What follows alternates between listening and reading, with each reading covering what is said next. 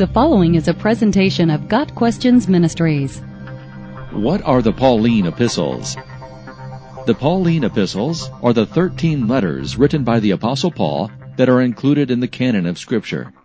The Pauline epistles are Romans, 1 Corinthians, 2 Corinthians, Galatians, Ephesians, Philippians, Colossians, 1 Thessalonians, 2 Thessalonians, 1 Timothy, 2 Timothy, Titus, and Philemon.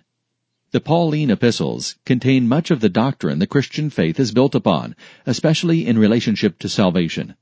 The Pauline epistles expound on the doctrines of sanctification, justification, redemption, and reconciliation. The Pauline epistles contain significant teachings on difficult theological issues, such as election, predestination, foreknowledge, the deity and humanity of Christ, God's ongoing relationship with Israel, and the judgment seat of Christ.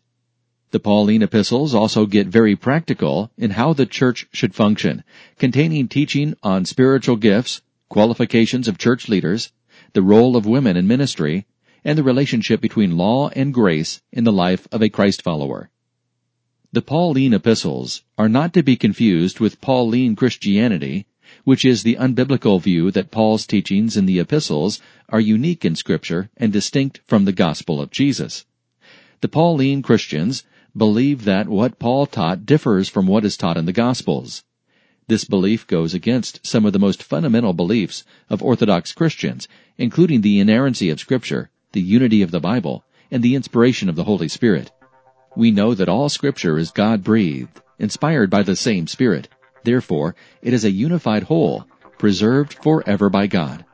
The Pauline epistles are part of that unity, and the teachings they contain are equally inspired and in complete harmony with the rest of the Bible.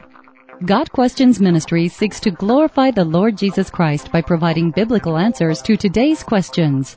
Online at GotQuestions.org.